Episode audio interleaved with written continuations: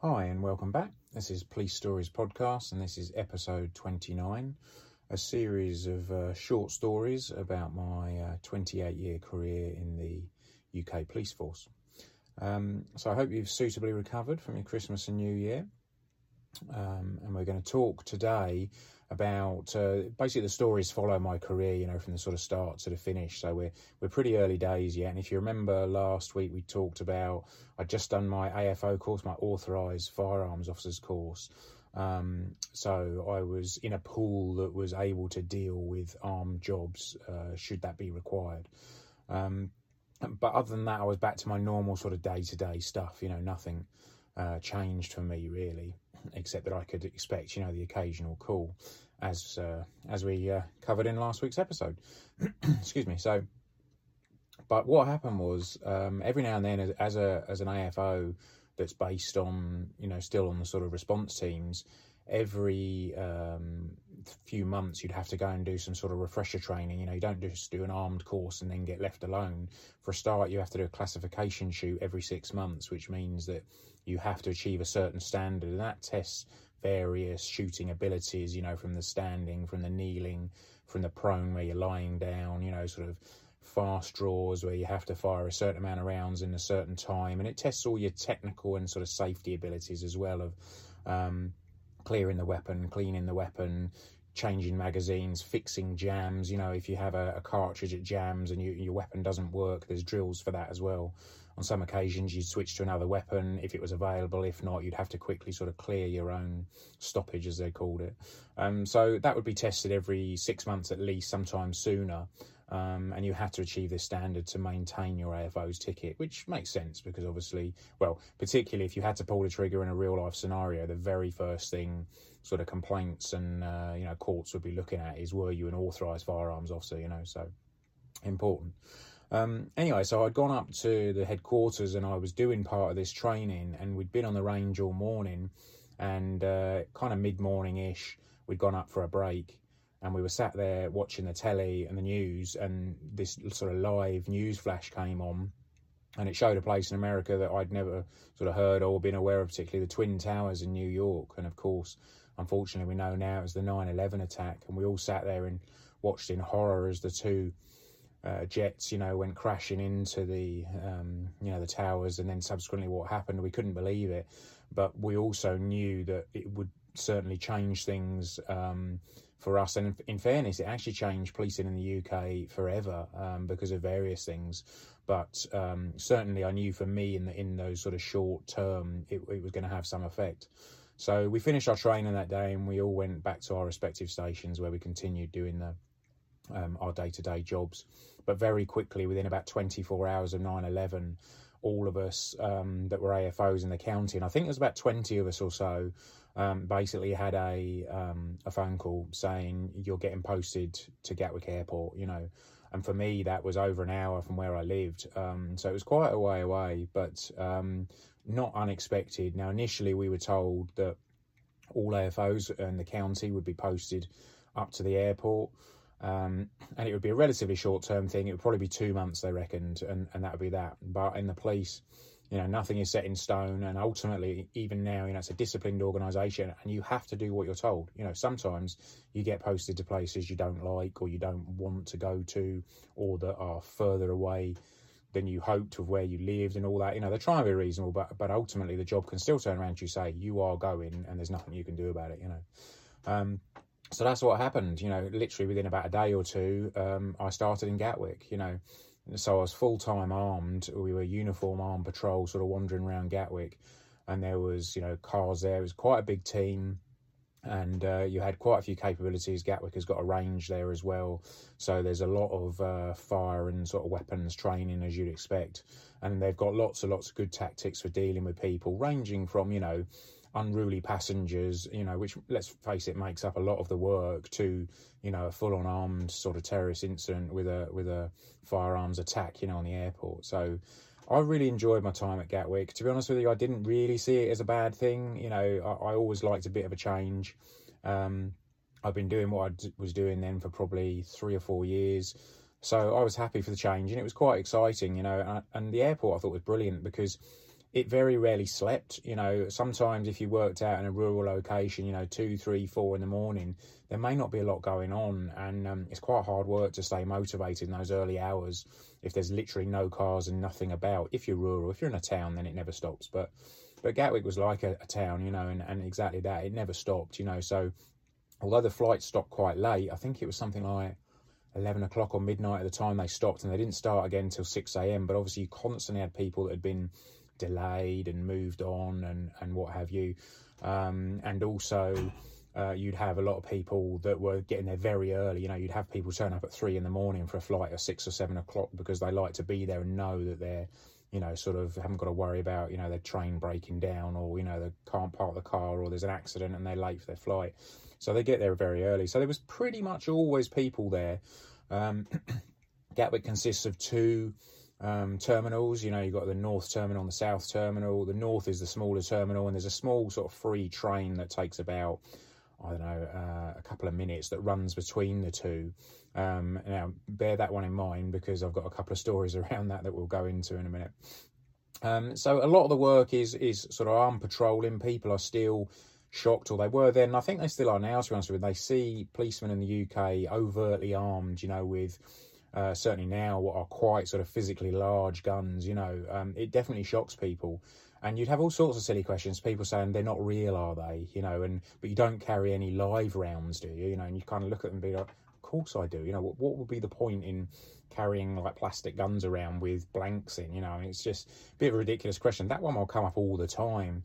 People like to have their photo taken with you, and generally it was it was quite good sort of natured place to work. You know, in the police you're used to sort of everybody hating you, you know, but it's one place you could work in the police and actually, um, you know, generally people were quite pleased to see you because they were going on holiday, you know. So, of course, there was the odd exceptions. A lot of the work was dealing with unruly passengers, and as a rule, the armed officers didn't go there in the first instance because the last thing you want to do, and we've discussed it before, is have a roll around while you're armed and carrying. You know, that's a very bad thing to be fighting with someone while you're you've got a gun. You know, because potentially that person could go for that gun. So we would definitely go there as backup. You know, but not normally in the first instance. That may have changed now, obviously. Um, so a lot of unruly passengers, a lot of offensive weapons to be dealt with at the search shot channels because remember that all around the world, you know, it's perfectly legal to carry knives and pepper sprays and in you know in a lot of countries firearms. So quite often you get people that had been missed um, at their own airports boarding aircraft and they were coming off and generally they were quite often carrying you know knives and and pepper sprays and concealed weapons. Uh, so they were getting picked up in our search channels and we would have to go down there and deal with them and in the main, it was they were just confiscated, you know, and that was that. You know, I think they took a sensible approach that, you know, we weren't looking to prosecute everyone who'd mistakenly brought something in their pocket that you know was perfectly legal. Um, in their own country. So I say I think a, a, a, sort of sensible approach was taken to that. But there was some exceptions. You know, he had people bringing outrageous things in, um, and we would be called down to them uh, quite often. In fact, one day we were called down to the search channels to see some, it was either pepper spray or CS or mace or whatever you want to call it, something like that. Illegal to carry in the UK, it still is, classed as an offensive weapon, and in some cases a firearm. But um, so we went down and basically there was it looked like a lipstick effectively it, it, you know had the outward appearance of a lipstick and you took the lid off and you had to twist it in a certain way and a little kind of um, spray a nozzle, if you like, popped out the top, you know, and that was how you sprayed it. But the, the security guards who, you know, did this all the time were saying well, it's definitely mace, you know, something like that. And it came off this female passenger, you know, and we just explained to her, look, you can't carry that in this country. We're going to seize it if you're happy with that and we'll let you get on your way. And that was that. Um, that was how it was dealt with then. So um, I think that was in the North Terminal from memory. So we'd gone over on the little free train that we were telling you about or uh, earlier, or I was telling you about earlier, and um, we'd seized it and we popped it in a bag and we were going to take it back to the police station. These things just got destroyed, and that was that. So we were we were sat on the train, or I think we were stood at the train, and we were at the front of the the free train. And so it takes about two minutes to to go across, and um, I I had it a classic. Uh, man thing, you know, can't stop fiddling with with things. And uh, I was I had it out the bag. We were right at the front, so no one could see us. And there was about another twenty or so probably passengers behind us that couldn't see what we were doing. That we just had our backs to them. And I was showing it to my friend. I said because he hadn't seen it. I said, look, have you seen this? So you just take that off, and then I presume you you push the button, you know, and and the stuff comes out. And I said, I doubt there's anything even in it, you know, for sure and I said, you know, I, I, presume it's quite hard to push because obviously you wouldn't want to spray it by mistake. And and while I was saying this to him, I was sort of fiddling about with it. Um, I basically touched the top too hard and pushed the nozzle down, and it squirted a fine mist of pepper spray up into both our faces. Um, it was fairly low level stuff, but it certainly got us coughing and choking. And then, even worse, because those things have sort of got air conning, um, the air con pushes from front to back, I think, or certainly the fans do, because then people behind us started coughing and sneezing and spluttering, you know, and kind of looking around at each other, thinking, that's weird. Oh, I've got some pepper up my nose or something, you know course, I tucked it away in the bag and was looking around, not saying anything. Like, oh, I wonder what that is. But we were like red eyes and streaming by now.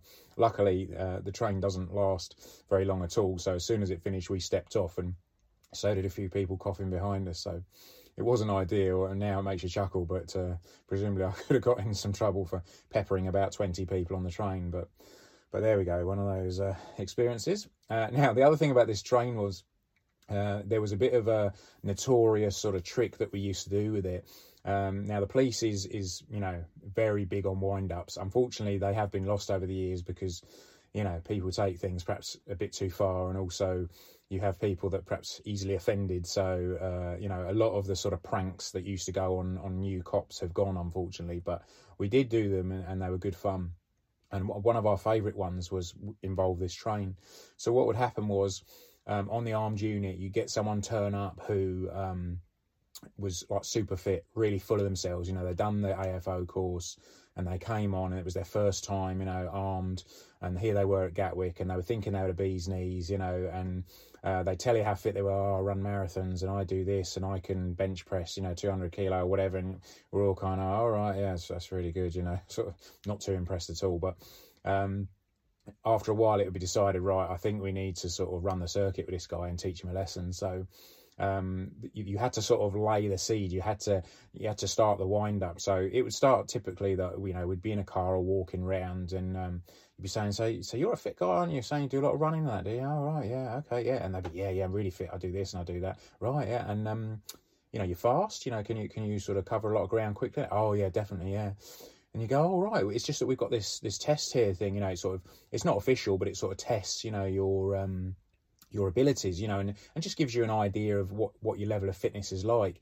But it's really difficult. Only the fittest people could complete it. So um, oh, we'll probably just leave it then, you know and you'd be quiet for a bit, and you'd literally, it's like, you know, casting out a fishing hook. You'd just be waiting, give it 30 seconds, then we're going, no, no, t- tell us about this. What, what's this? What's this all about? You know, what's this? Go, well, I mean, I can let you know if you want, but, you know, say you've got to be really, really fit, very fast. I don't know if you're up to it, you know. No, no, I am. I'm definitely up to it, you know. So, okay, right. Um, so I say, well, what happened is we go over to, so at, the, at night, the North Terminal would close. No flights would go from the North Terminal, and nobody was in there at all.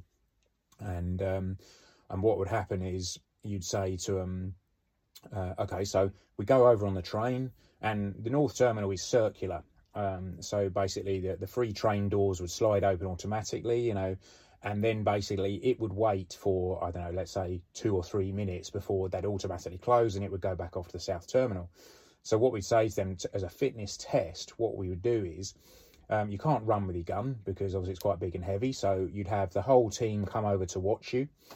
So, there'd be quite a few of us on the train, and we'd go over on the train and then um, you, would say, you know, you've got to be pretty fit to run round it and, and, get back. Uh, basically, you have to you you put your gun in in a bag and you put the bag, you know, just down with your colleagues outside the train, um, and then when the doors open.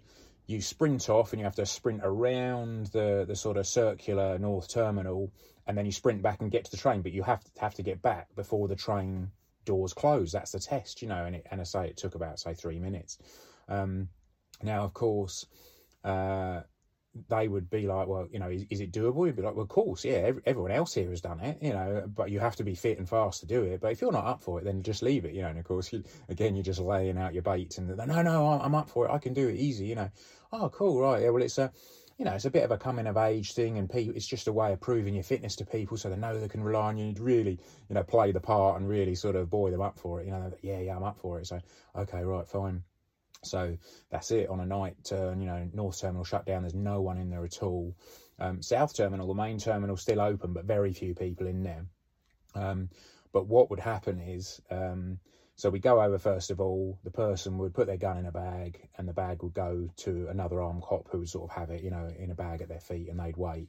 And then uh, Mr. Cocky would come over on the train, and the second those uh, doors opened, he would explode off, and he'd be sprinting full power now around this this terminal.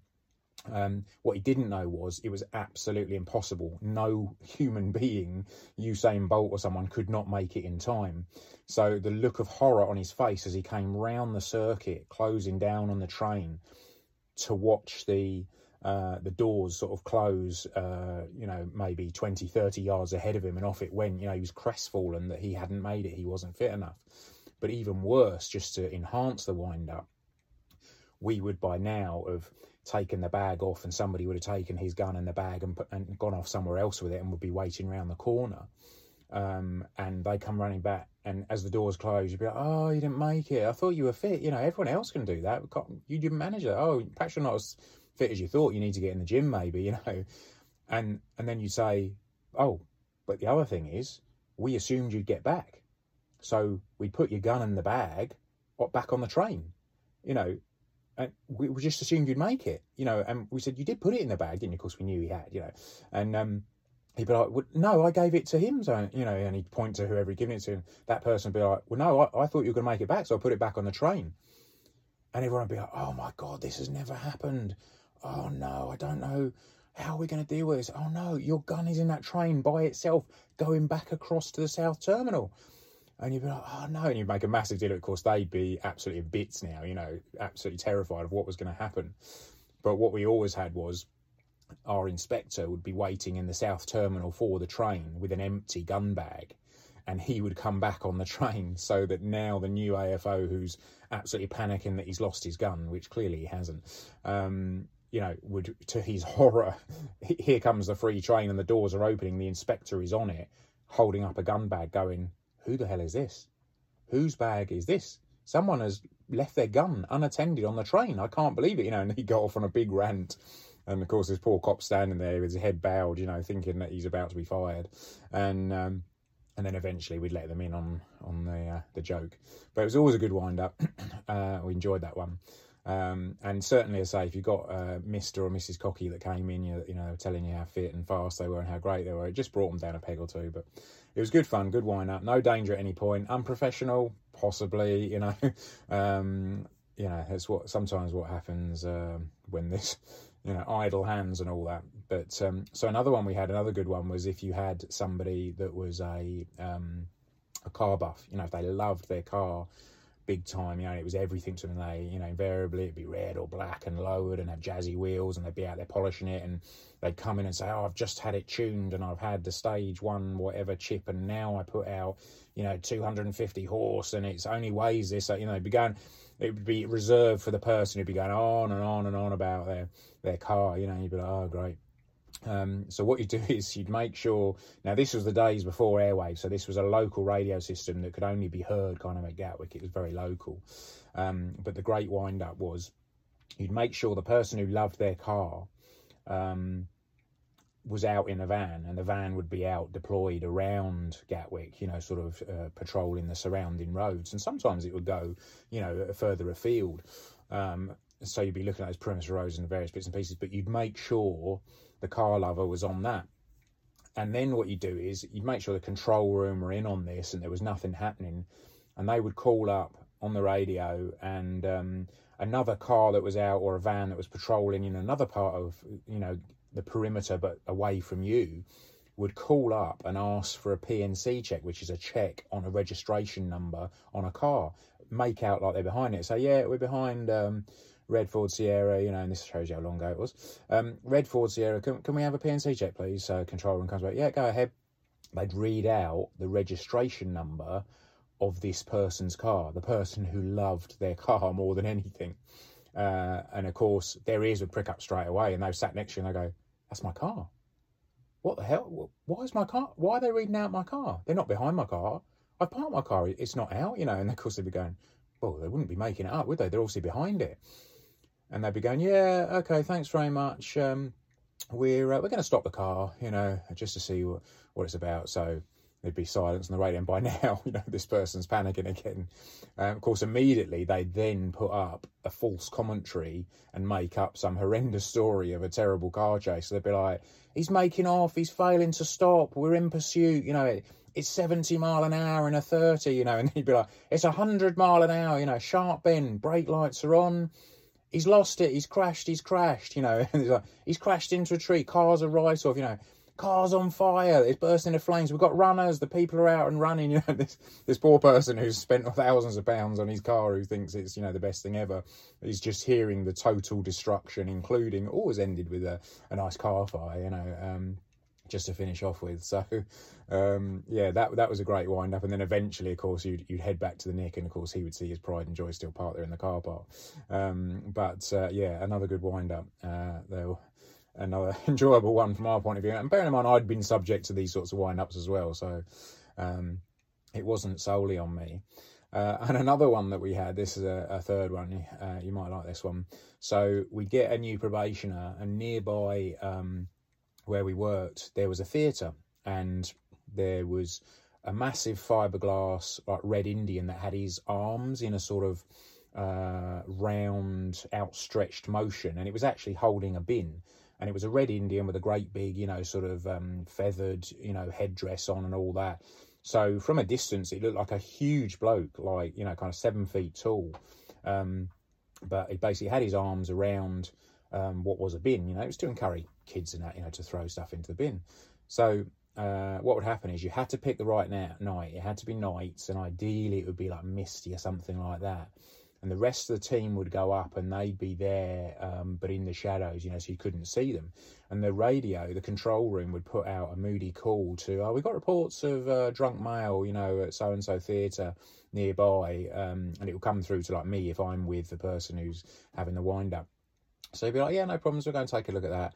Um, so again, you'd plant the seed on the way. You go, that's interesting. It's unusual because no one's normally there at night. You go, the only person I've ever known go there was oh, we had this guy once. He was a nightmare. Um, uh, he, he, used to attack cops all the time. He was like, you know, mad jock, whatever his name was. You know, we'd make up some nickname for him or something and uh, he's absolutely huge, you know, but it wouldn't be him. He was in prison for attacking cops, so it won't be him. So, of course, you turn up at this job and it's misty and it's quite difficult to see. And as you're walking towards this location, we deliberately park away away, so we had to walk up the drive to it. Um, you'd start hearing noises, there'd be some moaning, you know. And uh, so the probation or, or, the new person would stop and be like, What's that noise? And you sort of stop and you'd hear, uh, you know, some sort of moaning or noise or whatever, and, and some sort of rattling or shaking or banging or whatever and you'd be like, "Do you hear that? Yeah, yeah, I can hear it. I wonder what it is." You know, so get a bit closer, and and what you'd have is somebody would be behind the big fiberglass red Indian, and would basically be making these noises and shaking it a bit, and you would make sure you stopped just short that you could see the outline in the mist of this big shape, but nothing else. And you'd suddenly grab hold of the probationer, grab him by the arm, and be like, "Oh my god, I can't believe it! He must have been released. It's Mad Jock, the policeman killer. You know, he's." He must have been released and he's back here. I can't believe it.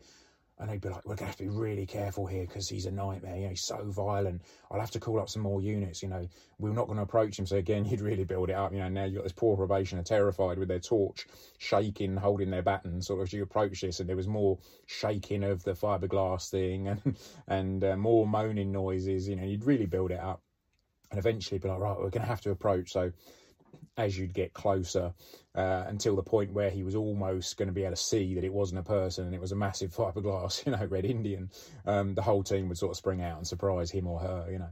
Um, much to their, their shock and horror. So that was always a good wind up as well. And and you had poor probationers, you know, kind of literally shaking in their boots. Um, so uh, yeah, that one was good fun too.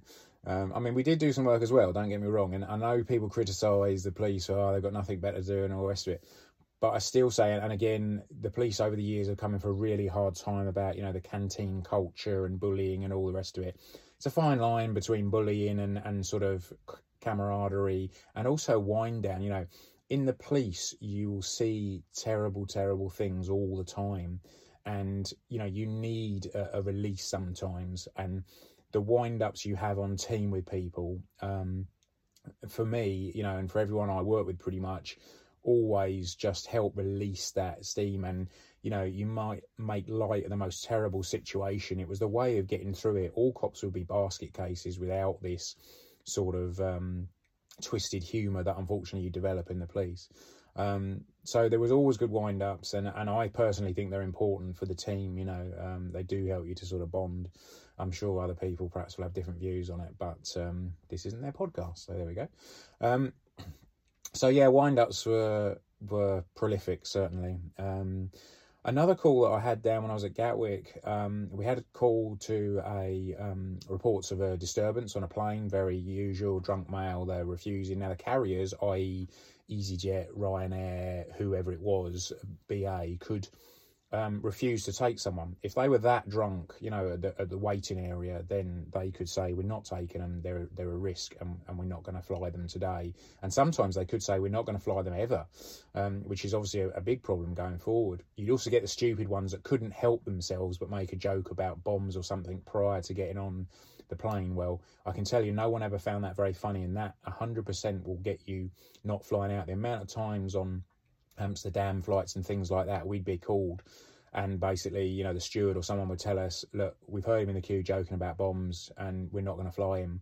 So you you know pull them to one side, they'd be drunk, you know, and you say you're not flying today. And of course they were absolutely appalled and oh I was just joking, the rest of it. Joke all you want, you know, it's not funny, and they won't be flying you today, so that's your holiday ruined. So uh, don't ever do that if you want to get kicked off the flight. This particular day, we got called down by the inspector to a male who was causing problems on a, I think it was a Spanish flight like Benidorm or somewhere. And we go down.